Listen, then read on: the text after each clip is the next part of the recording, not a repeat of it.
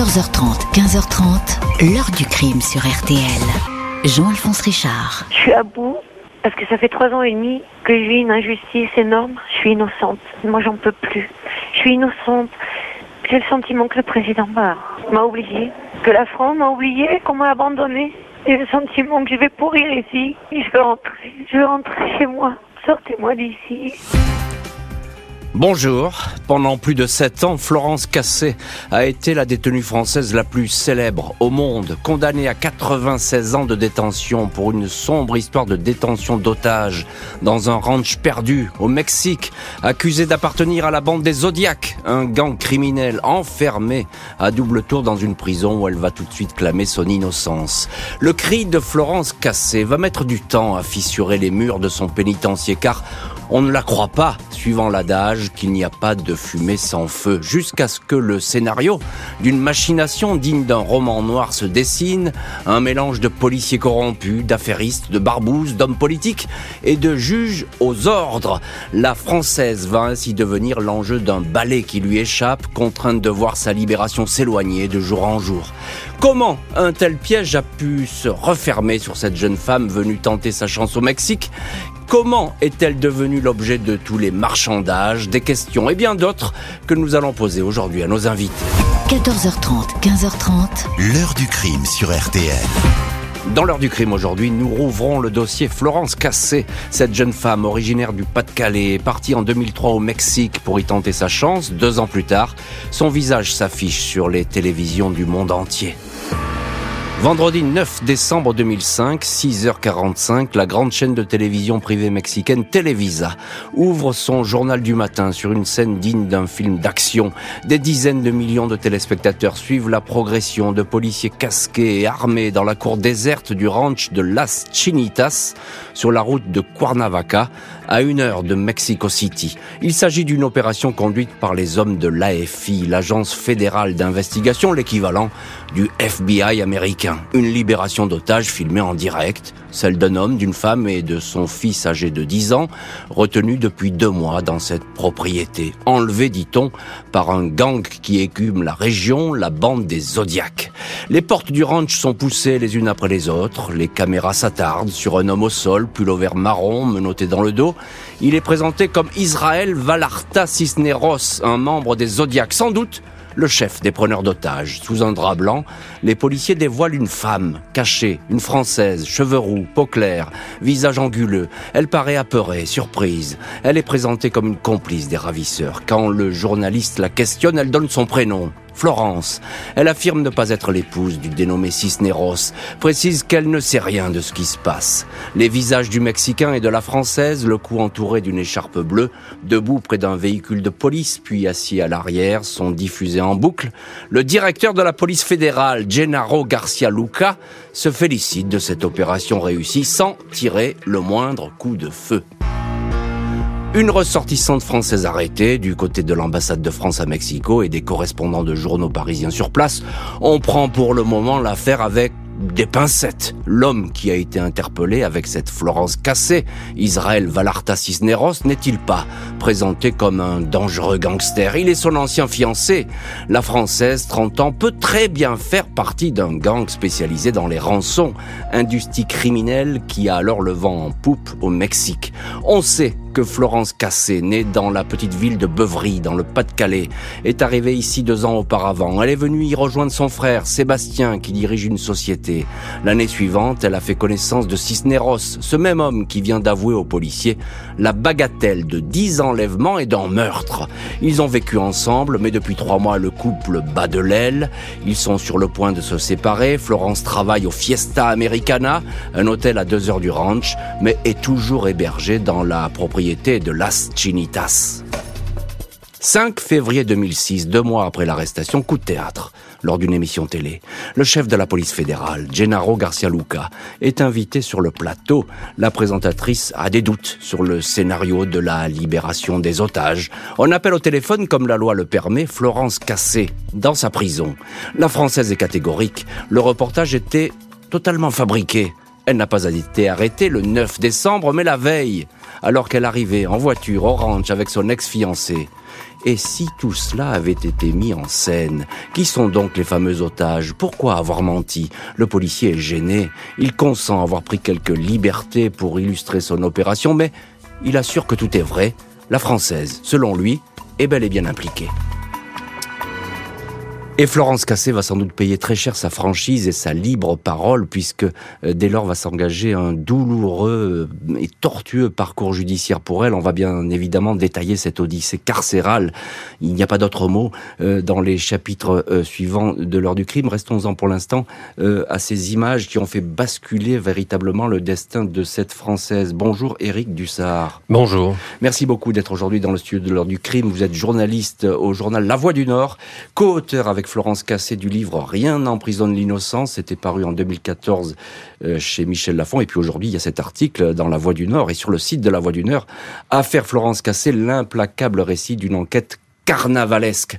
Et cette enquête carnavalesque, comme vous le dites si bien, elle commence avec ces images qui sont saisissantes parce que on a l'impression là, euh, pour, la, pour la cause, que tout est vrai. Hein Elles sont présentées comme telles. Hmm. En effet, c'est pour ça qu'elles ont un impact considérable dans la population. Il faut imaginer euh, chez nous, par exemple, euh, euh l'une ou plusieurs euh, de nos télévisions euh, d'infos en continu qui diffuseraient ça à, à, à 8 heures du matin, à l'heure où, où, beaucoup de gens la regardent. Oui, et, où le pays se réveille. Et où le pays se réveille, et, et où on, on, dirait à tous ces téléspectateurs, voilà ce qui se passe, c'est extraordinaire, on arrête un gang de ravisseurs. Et à ce moment-là, au Mexique, c'est encore un peu le cas, mais moins euh, qu'à l'époque, je pense. Euh, à cette époque-là, au Mexique, les kidnappings, euh, c'était une plaie considérable et profonde dans la société mexicaine.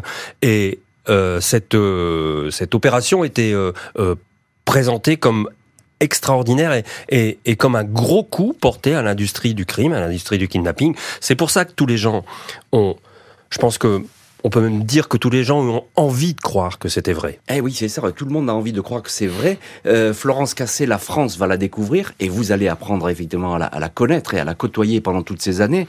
Et vous la connaissez parfaitement bien. Vous êtes un, des journalistes qui la connaît le mieux. Euh, il y a effectivement euh, au début cette espèce de stupéfaction et même du côté des autorités françaises, on dit après tout, bah ce que je disais, il n'y a pas de fumée sans feu. Euh, elle, elle n'est pas euh, forcément euh, protégée. Hein, non, elle n'est pas. Elle est pas. Faut dire que au début, elle ne cherche pas vraiment la médiatisation. c'est, elle est, elle est, elle a un avocat au début qui lui dit euh, en fait la solution euh, t'es vraiment dans de beaux draps hein, voilà mais il y a une solution il faut attendre que, que l'enquête avance et puis il y aura un procès euh, et au procès, euh, je me fais fort de te sortir euh, de la prison et tu seras acquitté. Donc il faut il faut filer doux, si on peut dire. Hein. Exactement. Il faut comme ça, profil bas. Voilà. mais elle, dans sa tête, qu'est-ce qu'elle vous dit? Qu'est-ce qu'elle pense mais, à ce moment-là? euh, Enfin, moi, à ce moment-là, je ne la connais pas encore. Hein, mais... mais, elle, elle, ce qu'elle, elle refuse en fait de, de se taire. Et d'ailleurs, euh, c'est ce que vous venez de raconter dans votre récit, Jean-Alphonse. Le, le, elle, c'est elle en fait hein, qui appelle euh, le, depuis la prison. Depuis la prison. C'est, ouais, c'est elle qui appelle parce que parce que là-bas c'est autorisé. Hein. Mmh. Elle voit une émission en direct où Gennaro Garcia Luna dit voilà ça s'est passé le patron de la police. Ouais. Voilà et et et là, euh, son sang fait qu'un tour. Elle dit non, c'est absolument pas vrai. Elle téléphone, puis elle dit vous montez, monsieur. Oui, c'est ça. Et, Au patron de la police. Et, donc là, évidemment, c'est une mèche qui est allumée qui va être très très longue à s'éteindre. Effectivement, c'est là vraiment, ça, ça met en désordre total. Bonjour Emmanuel Stills. Bonjour. Merci beaucoup d'avoir accepté l'invitation de l'heure du crime et d'être en direct euh, aujourd'hui euh, du Mexique dans cette heure du crime. Vous êtes journaliste indépendante et établie au, Mexique depuis 2008 et puis auteur de ce livre euh, Ceci n'est pas un kidnapping, l'affaire Florence Cassez, la machination judiciaire qui a ébranlé le Mexique. C'est paru en septembre 2022, donc c'est tout récent aux éditions Fauve et c'est vraiment un, bouquin qui fait le tour de l'affaire. Je le conseille vivement sa lecture. Emmanuel Stills, euh, il y a cette deuxième émission, j'ai envie de dire, avec le patron de la police fédérale qui est gêné parce que euh, Florence Cassé l'a appelé au téléphone, elle dit c'est faux, vous mentez. Là, tout de suite, il y a une faille dans cette histoire et ça va très vite. Deux mois après, on sait que peut-être il y a des doutes sur ce qui s'est passé. Oui, effectivement. Et à ce moment-là, ce qui se passe, c'est que Florence Cassé, elle inflige euh, un véritable camouflet à Renaro Garcia Luna. Et à partir de là, à partir du moment où euh, les médias se rendent compte qu'ils ont été trompés en fait par par la police et que cette opération n'avait pas lieu en direct comme on l'avait voulu on avait voulu leur faire croire, mhm. euh, la police va réagir en euh, faisant pression sur les témoins, donc sur les sur les, les victimes, les personnes qui sont présentées comme les otages mhm. libérés en direct pour euh, que leur témoignage soit un petit peu accentué, pour renforcer les, la, la, la culpabilité de, de, Florence Cassé et Israël Vallarta. Mon enquête, en fait, elle ne se centre pas uniquement sur le cas de Florence Cassé, mais elle s'étend aussi au cas d'Israël Vallarta et de toute sa famille, puisque par la suite, euh, la police, pour faire croire à l'existence de cette bande du Zodiac, moi je soutiens que c'est une bande complètement fictive. En fait, c'est une organisation, c'est une machination totale, en fait, non seulement médiatique, mais aussi judiciaire, mmh. policière, avec euh, des conséquences jusqu'à aujourd'hui.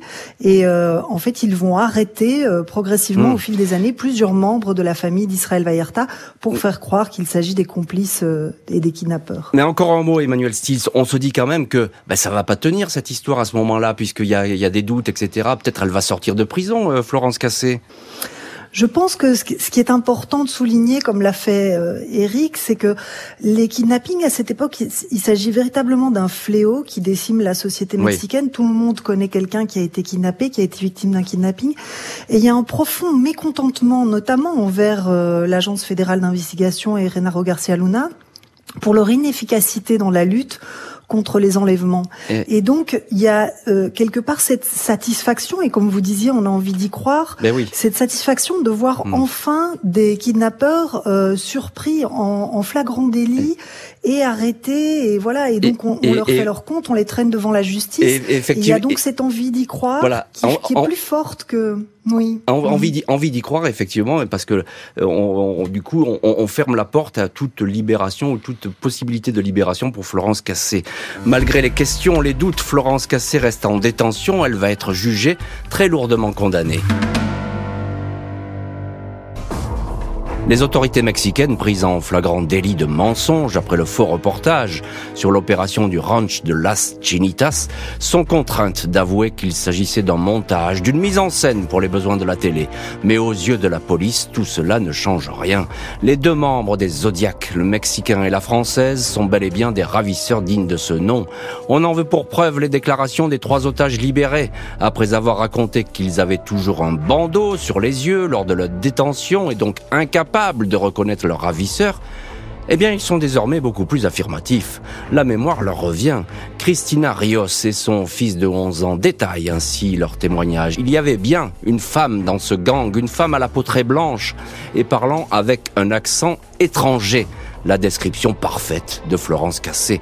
La Française est transférée au pénitencier de Tepepan, dans la banlieue du sud de Mexico, accusée de délinquance en bande organisée et de quatre enlèvements et séquestrations. Elle ne comprend pas ce qui lui arrive, elle passe son temps à s'interroger, elle doute, elle ignore si son ex-fiancé est un ravisseur. Dans sa prison, elle confie au journal Le Monde « J'ai l'espoir qu'on me dise un jour qu'il était innocent, mais je ne peux être sûr de rien ». Mise à l'accusation, Florence Cassé comparaît régulièrement devant le tribunal criminel. Procès fleuve qui va s'étendre sur 18 mois. Elle n'a pas eu un procès équitable à cause du lynchage médiatique. Dès le départ, elle était condamnée, affirme Agustin Acosta, l'un de ses avocats mexicains bientôt rejoint par le français Franck Berton. La défense essaie de mettre en avant les failles, les interrogations du dossier, la thèse d'une vengeance organisée par un ancien associé de Sébastien Cassé, le frère de Florence, est mise en avant par les avocats piste évacuée. La défense établit alors que lors des enlèvements, Florence Cassé n'était pas au ranch. Dans un cas, elle se trouvait même loin du Mexique, en France, comme en atteste son passeport. Argument rejeté. La Française est encouragée à dénoncer son ex-fiancé. Elle persiste à répondre qu'elle n'est au courant de rien. 25 avril 2008, après trois ans de détention, elle est condamnée à 96 ans de prison. La justice mexicaine refuse donner un nouveau procès. 4 mars 2009, la peine de Florence Cassé est réduite de 96 à 60 ans d'emprisonnement, condamnée à se morfondre dans la petite prison de Tepepan, même si entre-temps l'affaire a pris un tour politique, au point d'envenimer les relations diplomatiques entre le Mexique et la France. Le président Nicolas Sarkozy a reçu la famille de la détenue. La mère de Florence affirme que sa fille est victime d'une machination. En coulisses, la France s'agite. Le procureur de Nanterre, Philippe Courroy, est discrètement envoyé en mission d'exploration à Mexico. L'avocat lillois Franck Berton tire à boulet rouge sur l'ancien patron de la police, Gennaro Garcia Luna. 9 mars 2009, Nicolas Sarkozy est en visite officielle à Mexico. Il y rencontre son homologue Felipe Calderón. Le cas gênant de Florence Cassé est sur la table. Et voilà donc en quatre ans, l'affaire Florence Cassé devient une affaire d'État au pluriel, État au pluriel, Mexique et France. On va voir dans les chapitres suivants ce qui va advenir de ces tractations, négociations souterraines. Replongeons-nous dans, dans le dossier et les, et les investigations, car il y a euh, beaucoup à dire. Emmanuel Stills, vous êtes en direct depuis le Mexique dans l'heure du crime, journaliste et auteur du livre Ceci n'est pas un kidnapping, l'affaire Florence Cassé, la machination judiciaire. Ce dossier euh, qui vise Florence Cassé, dossier d'instruction, on peut l'appeler comme ça. Euh, vous l'avez lu, vous l'avez feuilleté. Quelles sont les charges qui pèsent contre la française? Qu'est-ce qu'on lui reproche finalement? Alors, elle est accusée d'avoir participé donc à quatre kidnappings, mais elle est aussi au départ accusée, euh, étant donné que la police affirme que lors de son arrestation, qui n'a pas eu lieu euh, au domicile d'Israël Vallarta au Rancho Las Chinitas, mais euh, sur la route, donc ils ont été arrêtés, ils étaient en voiture, mhm. et la police affirme qu'ils avaient une arme à bord, donc elle est aussi accusée de port d'armes mhm. à ce moment-là, et puis, comme vous le mentionniez, de délinquance en bande organisée. Qui sont les Emmanuel Stills qui, sont ces, trois personnes un peu mystérieuses, il faut bien le dire? Donc il y a une femme et son enfant d'une dizaine d'années, et puis il y a un jeune homme qui s'appelle Ézéchiel, et euh, ces personnes, en fait, à partir du moment où euh, le, le montage, enfin la, la, hmm. la mise en scène de l'arrestation est révélée par les médias en février 2006, euh, vont se montrer de plus en plus loquaces. Donc une certaine pression sera exercée sur elles pour qu'elles changent leur témoignage. Ça, c'est quelque chose que j'ai pu reconstituer en fait dans le cadre de mon enquête et uh-huh. effectivement en étudiant ce dossier à fond. Euh, et donc, elles vont se montrer de plus en plus loquaces dans la façon dont elles euh, incriminent Florence Cassé et Israël Vallarta, chose qu'au départ elles ne faisaient pas. C'est-à-dire qu'on leur a, on, leur a un peu, on leur a un peu, on leur a un peu dicté leur témoignage. C'est ça ce que vous voulez dire? Oui, exactement. Et puis surtout, s'il y a, il y a des revirements, enfin, euh, elles, elles, elles font des, des déclarations euh, successives qui n'ont plus rien à voir avec leur déclaration mm. initiale de, de décembre 2005. Euh, mm. mm.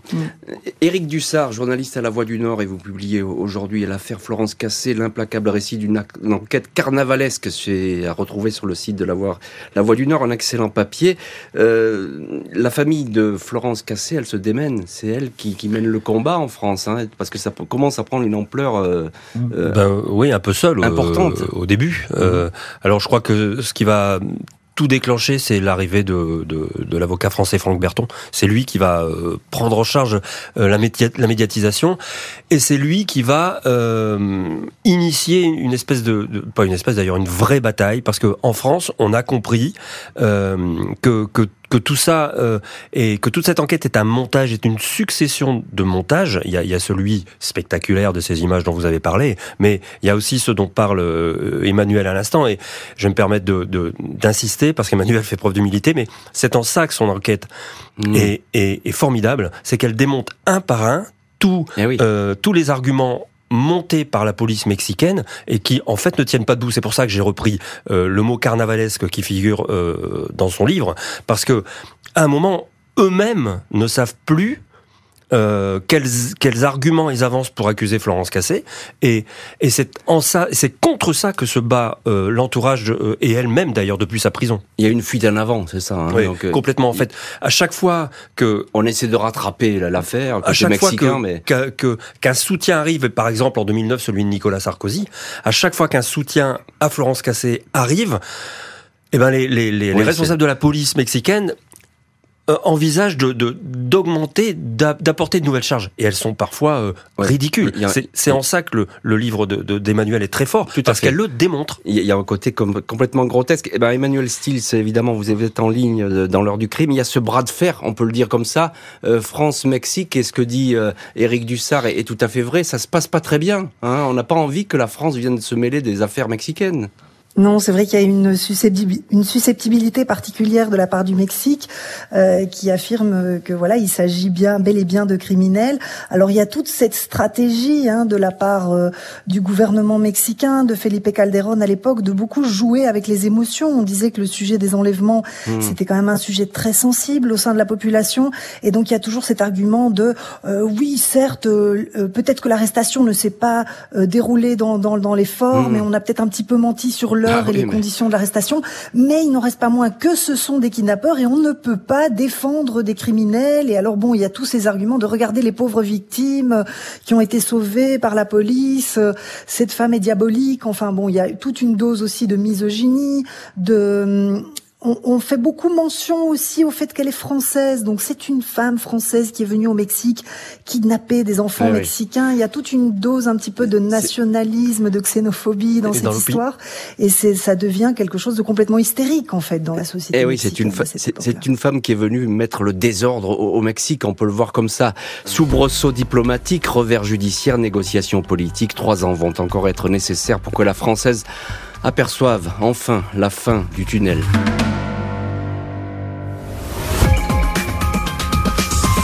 C'est une erreur judiciaire et c'est pas un vain mot que de le dire, c'est quelque chose d'incroyable. Moi j'ai vu des procès-verbaux, les témoins viennent dire c'est on la reconnaît pas, on la présente derrière une glace, on dit elle fait pas partie de nos ravisseurs. En cette année 2010, les avocats mexicains et français de Florence Cassé, maître Agustin Acosta et Franck Berton continuent à faire le siège des autorités judiciaires mexicaines, multipliant les recours les plus divers. En France, Nicolas Sarkozy reçoit la famille de la détenue pour la septième fois et promet une issue favorable. Deux ans supplémentaires d'attente jusqu'à ce que la Cour suprême mexicaine consente à examiner ce dossier devenu trop brûlant. 7 mars 2012, l'un des juges de la Cour, Arturo Zaldivar, publie un rapport de 145 pages qui préconise la libération immédiate et absolue de la détenue française. Rapport explosif, il relate des violations du droit, des accusations contre la française ne sont pas appuyées de preuves, rien ne tient, l'enquête policière ne serait qu'un fragile château de cartes. Dans sa prison, Florence Cassé va devoir patienter encore dix mois pour être fixée sur son sort, car d'autres juges s'opposent à la sortie. Au journal Libération, elle confie que cette histoire est comme un puzzle qu'on lui aurait jeté en pleine figure. Je ne pouvais pas remettre les pièces en place, je n'ai rien compris, dit-elle. 23 janvier 2013, la Cour suprême annule la condamnation. Le lendemain, Florence Cassé, 39 ans, atterrit à Paris après plus de sept ans de détention. Le pire n'est pas la prison, dit-elle, c'est l'injustice. C'est se battre contre un gouvernement au plus haut niveau et être dans leurs mains. Et voilà donc Florence Cassé libérée. On se souvient de ces images où elle est accueillie par le Premier ministre de l'époque, Laurent Fabius, après sept ans euh, de prison. C'est sans doute un soulagement. Euh, Éric Dussard, même si la famille n'y croyait, on a l'impression qu'on n'y croyait plus à cette libération. Bah, il faut dire que c'était la deuxième fois, pardon, qu'elle passait euh, devant la Cour suprême. la première fois, c'était un an plus tôt, et, et, la Cour suprême avait refusé cette euh, cette libération. Et cette fois-là euh, euh, la discussion avait été serrée très serrée. Il y a cinq juges euh, dans la Cour suprême Mais ils n'étaient pas tous unanimes hein, et ils n'étaient pas non loin de là même. Et il fallait une, une, majorité de trois. Et c'est au bout de, de, de, de, deux heures je crois si je me souviens bien de deux ou trois heures de discussion que qu'une majorité de trois s'est dégagée. Et, et, à partir de là il y a eu il y a eu une espèce de, de, de Normalement, comme on peut le comprendre, hein, évidemment, mais je, me souviens euh, avec Franck Berton qu'on vient d'entendre euh, d'avoir euh, vu Florence Cassé moins d'une heure après le verdict de la Cour suprême et elle-même avait encore du mal à y croire et à réaliser ce qui se passait. Oui, parce que jusqu'à présent, tout était, tout avait échoué finalement. Toutes les tentatives avaient échoué. On était face à une montagne et rien ne bougeait. Donc c'était compliqué pour elle, effectivement, de, de, de voir euh, une lumière dans, dans tout ça. Emmanuel Stills, euh, vous êtes l'auteur d'une enquête euh, formidable là-dessus, d'ailleurs, sur, sur toutes ces inepties qui se trouvent dans ce dossier. Euh, ce livre, ceci n'est pas un kidnapping, l'affaire Florence Cassé qui paraît aux éditions Fauve. Euh, le rapport rapport du juge Zaldivar, il est capital parce que c'est lui qui permet finalement de déclencher la libération de Florence Cassé. Euh, vous l'avez vu ce gros rapport, 145 pages, qu'est-ce qu'il dit? Oui, bien sûr. Euh, plus qu'un rapport, c'est vraiment un projet de, de, résolution en fait qui est, soumis au vote donc de, ses pairs. Euh, alors pour le résumer très simplement, en fait, donc il, il démonte véritablement tous les événements qui se sont déroulés entre le 8, le 9 décembre et puis les semaines qui vont suivre. Donc on parle de l'année 2005 au moment de l'arrestation et euh, et pour résumer ça assez simplement, il, il, il dit en fait qu'on ne qu'il y a un effet corrupteur qui mhm. pèse sur tout le dossier du fait du simulacre de la mise en scène de l'arrestation et que donc cela a faussé mhm. les déclarations des victimes et également toutes les preuves. Et en résumé, donc on peut dire que ce que veut dire le, le juge Saldivar, c'est on ne peut pas tirer de preuves réelles et de témoignages fiables d'un événement qui n'a pas existé. Donc voilà, ça c'est vraiment pour le résumer le plus simplement euh, possible. Et euh, donc à partir de là, eh bien tout le dossier euh, perd perd de sa valeur, enfin ou, en tout cas tout tout ce qui est présenté comme comme des preuves. Ça veut dire en un mot, Emmanuel Steele, ça veut dire que le Mexique n'avait plus le choix? Il y avait il y avait pas d'autre solution que finalement d'arrêter cette mascarade? Oui, dans le cas de Florence Cassé, euh, sauf que beaucoup de gens ont été arrêtés dans le cadre de cette affaire, même quand son dossier est arrivé à la Cour suprême. Il y a eu de nouvelles, une nouvelle vague d'arrestations contre la famille Vallarta. La première vague avait eu lieu mmh. suite à la visite de Nicolas Sarkozy dans le cadre de ce conflit diplomatique. Et pour réellement euh, monter la société mexicaine contre Florence Cassé et contre Nicolas Sarkozy, les autorités avaient procédé mmh. à de nouvelles arrestations en faisant mmh. croire qu'il s'agissait euh, de kidnappeurs. La justice mexicaine tire un trait sur le dossier de la française. Reste que l'enquête sur le coup monté du ranch de Las Chinitas ne va pas s'arrêter là. Avril 2013, trois mois après la libération de Florence Cassé, le sous-procureur de Mexico annonce l'ouverture d'une enquête pour obstruction à la justice. Les investigations visent les policiers impliqués dans l'affaire, dont l'ancien patron de la police fédérale, Gennaro Garcia Luna, ou encore un haut gradé, Luis Cardenas Palomino, qui avait supervisé la descente bidon au ranch de Las Chinitas. Florence Cassé veut elle aussi des explications. 2015, son avocat mexicain, maître Hurtado, dépose plainte contre les plus hautes autorités mexicaines de l'époque, dont l'ancien chef de l'État Felipe Calderón. Sans avoir jamais consulté sa cliente, il réclame 36 millions de dollars pour dommage moral envers Florence Cassé, atteinte dans ses sentiments, sa réputation et son honneur, écrit l'avocat, qui affirme Ils ont tué sa vie, la plainte va rester lettre morte. 9 décembre 2019, coup de théâtre. Le super policier Gennaro Garcia Luna est arrêté par le FBI à Dallas, au Texas. Les Américains le soupçonnent d'avoir protégé un puissant cartel de narcotrafiquants. L'homme qui a fait jeter Florence Cassé en prison serait un ripou, un mafieux. La Française installée dans le Nord se dit abasourdie par cette nouvelle. La ministre de l'Intérieur mexicaine enfonce le clou. Elle révèle que la bande des Zodiacs, le gang auquel aurait appartenu Cassé, était en fait une pure invention, une création de Garcia Luna et de ses adjoints. Et voilà donc, on se dit qu'avec cette arrestation du l'ex-patron de la police fédérale, le très puissant Gennaro Garcia Luna, eh bien, euh, effectivement, l'affaire, elle, est pliée. Elle est, on, s'aperçoit bien que elle a été montée de toutes pièces comme un, bateau ivre cette affaire. Euh, Emmanuel Stills en direct depuis euh, le Mexique, journaliste. où est-ce qu'on en est de l'affaire Florence cassé au Mexique. Est-ce qu'il y a une enquête qui est toujours en cours, des vérifications, ou bien le dossier est totalement fermé? Non, le dossier n'est pas fermé. Il reste plusieurs personnes en prison, notamment Israël Vallarta, l'ex-compagnon de Florence mhm. Cassé. Donc ça fait, ça va faire demain, ça fera 17 ans qu'il est en détention préventive. Il n'a toujours pas été jugé. Ça c'est dû à plusieurs dysfonctionnements de la justice mexicaine. C'est absolument inouï. Euh, le président mexicain s'est encore exprimé il y a quelques jours à peine au sujet d'Israël Vallarta disant comment est-ce possible euh, qu'il ait pu passer 17 ans en, en, détention préventive. Ce n'est pas de la justice, on ne peut pas appeler ça de la justice.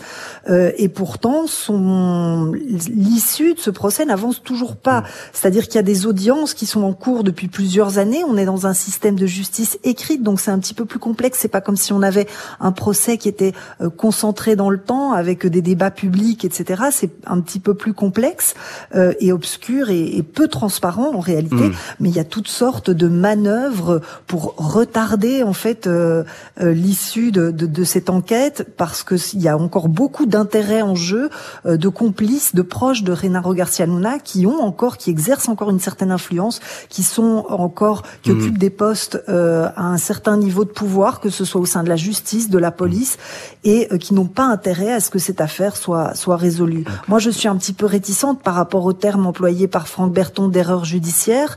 Il ne s'agit pas d'une erreur judiciaire, il s'agit véritablement d'un complot mmh, mmh, euh, mmh. inventé du début à la fin. Euh, donc voilà, c'est une euh, c'est une machination. Et, et, je comprends bien, et effectivement, ce, ce, ce dossier avec Israël Valarta Cisneros, qui est enfermé depuis toutes ces années, c'est exactement le même dossier que Florence Cassé, sauf que lui, bon, il n'est pas sorti, et c'est totalement effectivement scandaleux et ubuesque. On est vraiment dans un, système qui est complètement fou. Éric Dussard, journaliste à La Voix du Nord, elle continue à se battre, Florence Cassé, pour euh, demander des comptes au Mexique ou bien elle a décidé que finalement il fallait peut-être s'arrêter? Non, je crois que je crois qu'elle elle, a pas tellement l'intention. Enfin, je, ne sais même pas s'il existe un moyen juridique de demander des comptes au Mexique. Euh, pour l'instant, euh, elle, toujours déposer des plaintes. Elle, elle en est encore. Euh, elle en est encore. Il y a, je, crois qu'il y a des difficultés qui sont un peu trop pointues pour ma connaissance de la procédure mexicaine. Je crois qu'il y a quelques. Euh, ça a été étudié hein, là-bas par par des avocats. Euh, il y en a même qui qui ont agi sans sans son consentement. Vous l'avez souligné. Tout à fait. Euh, mais mais sa bataille à elle aujourd'hui, c'est c'est euh, pour tenter de se remettre euh, de tout ça et se remettre de sept ans d'emprisonnement dans les conditions dans lesquelles elle était euh, emprisonnée, avec cette accusation d'avoir enlevé, d'avoir enlevé même des enfants. tout ça, tout ça était tellement lourd que Aujourd'hui encore, euh, aujourd'hui encore, elle souffre de séquelles de tout ça. Mm. Elle est toujours, elle est toujours, euh, oui, euh, hantée par, ah bah par, oui, cette, elle, pense forcément. et puis, et puis hein. vous l'avez dit vous-même, il se passe des choses. Et Emmanuel vient de le dire, il se passe des choses encore au Mexique autour de, de non seulement d'Israël Vallarta, mais de sa famille. Il faut savoir que ce sont des gens qu'elle a connus, Florence Cassé. Hein, mm. Il faut savoir. Je, je, vous dis ça de tête, mais si c'est pas vrai, Emmanuel me corrigera. Je crois que deux de ses frères et trois de ses neveux ont été emprisonnés Mhm. avec des charges aussi faibles, c'est-à-dire des charges inexistantes en fait, hein, euh, que c'est ce qu'on apprend dans le, dans le livre d'Emmanuel, et ils ont tous été torturés. Ah oui, et effectivement, il y, avait eu des tortures, effectivement, Exactement. Au, début même de l'enquête, lors des premiers interrogatoires d'Israël Valarta Cisneros, qui a avoué sous la torture, il n'y a pas d'autre mot, euh, plusieurs enlèvements, etc., et même un homicide. La Française, confrontée au soubresaut d'une enquête sans fin, va tout faire pour reprendre une vie normale, non sans difficulté. Ces dix dernières années, Florence Cassé, 49 ans, a dû faire l'apprentissage de la liberté 15 jours après son retour en France, elle s'installait à Annecy avec Fausto Avila, un Mexicain réfugié en France, animateur de son comité de soutien. Mariage, naissance de sa petite fille, Fleur, puis un divorce et le retour dans son nord natal. Impossible d'effacer de sa mémoire les images de son arrestation et celles de ses sept années de détention. Je ne suis jamais en paix. Je ne peux pas quitter ma ville. Je suis incapable de voyager. J'ai toujours la trouille, mais je me bats tous les jours pour aller bien, au moins je ne ressens plus de colère, indique-t-elle à Paris Match. Elle ajoute, j'ai réussi à me détacher de l'opinion des gens en cessant de vouloir les convaincre de mon innocence. Florence Casset aimerait bien aujourd'hui tirer un trait sur son passé et essayer enfin de redevenir une femme anonyme. Et c'est un pari difficile pour Florence Cassé parce que son visage il est connu maintenant dans le monde entier et en France effectivement son nom euh, parle tout, évidemment tout de suite à tout le monde. Euh, Éric Dussard, journaliste au journal La, Voix du Nord, euh, je, je, citais Florence Cassé dans Match. Euh, j'ai réussi à me détacher de l'opinion des gens en cessant de vouloir les convaincre de mon innocence. Ça, on a l'impression que ça l'a beaucoup blessé et marqué le fait que finalement on ne la croit pas. Qu'on pense pendant, et pendant longtemps, on a, on a pensé que peut-être elle y était pour quelque chose. Ah oui, ça l'a blessé forcément, mais on peut le comprendre. Bien sûr. Euh, voilà, on, on vit dans, dans, dans, cette société où, où, tout le monde a, a, a avoir a, envie d'avoir un avis, surtout, euh, sans forcément euh, pouvoir y prétendre d'ailleurs, parce que euh, on a entendu et, et Florence Cassé a bien entendu eu vent de tout ça, même déjà quand elle était euh, en prison à Tépépan. Euh, a on a entendu des gens se faire des certitudes avec avec deux fois rien. Mhm. Voilà, elle, moi j'ai entendu des gens dire et, et, Florence Cassel l'a sans doute entendu aussi, des gens dire qu'elle était la maîtresse d'un baron de la drogue, qu'elle était ceci cela. Enfin, tout ça a même été écrit parfois. Toutes sortes hein. d'élucubrations, mhm. ça a sans doute été écrit, oui pourquoi pas. toutes sortes d'élucubrations comme ça qui ne viennent de pas grand chose, qui inondent les réseaux sociaux comme tout un tas de bêtises euh, inondent les réseaux sociaux, mais au bout du compte, qui en souffre Qui en souffre le plus, c'est elle, bien sûr. Bien sûr, bien sûr. Euh, Emmanuel Stills, journaliste et auteur du livre Ceci n'est pas un kidnapping, l'affaire Florence Cassé, la machination judiciaire qui a ébranlé le Mexique, paru aux éditions Fauve, et c'est toute l'enquête sur le dossier euh, Cassé. On n'en revient pas que cette petite française, on peut le dire comme ça, elle est quasiment ébranlée la société mexicaine et que ce soit encore un tremblement de terre qui continue aujourd'hui.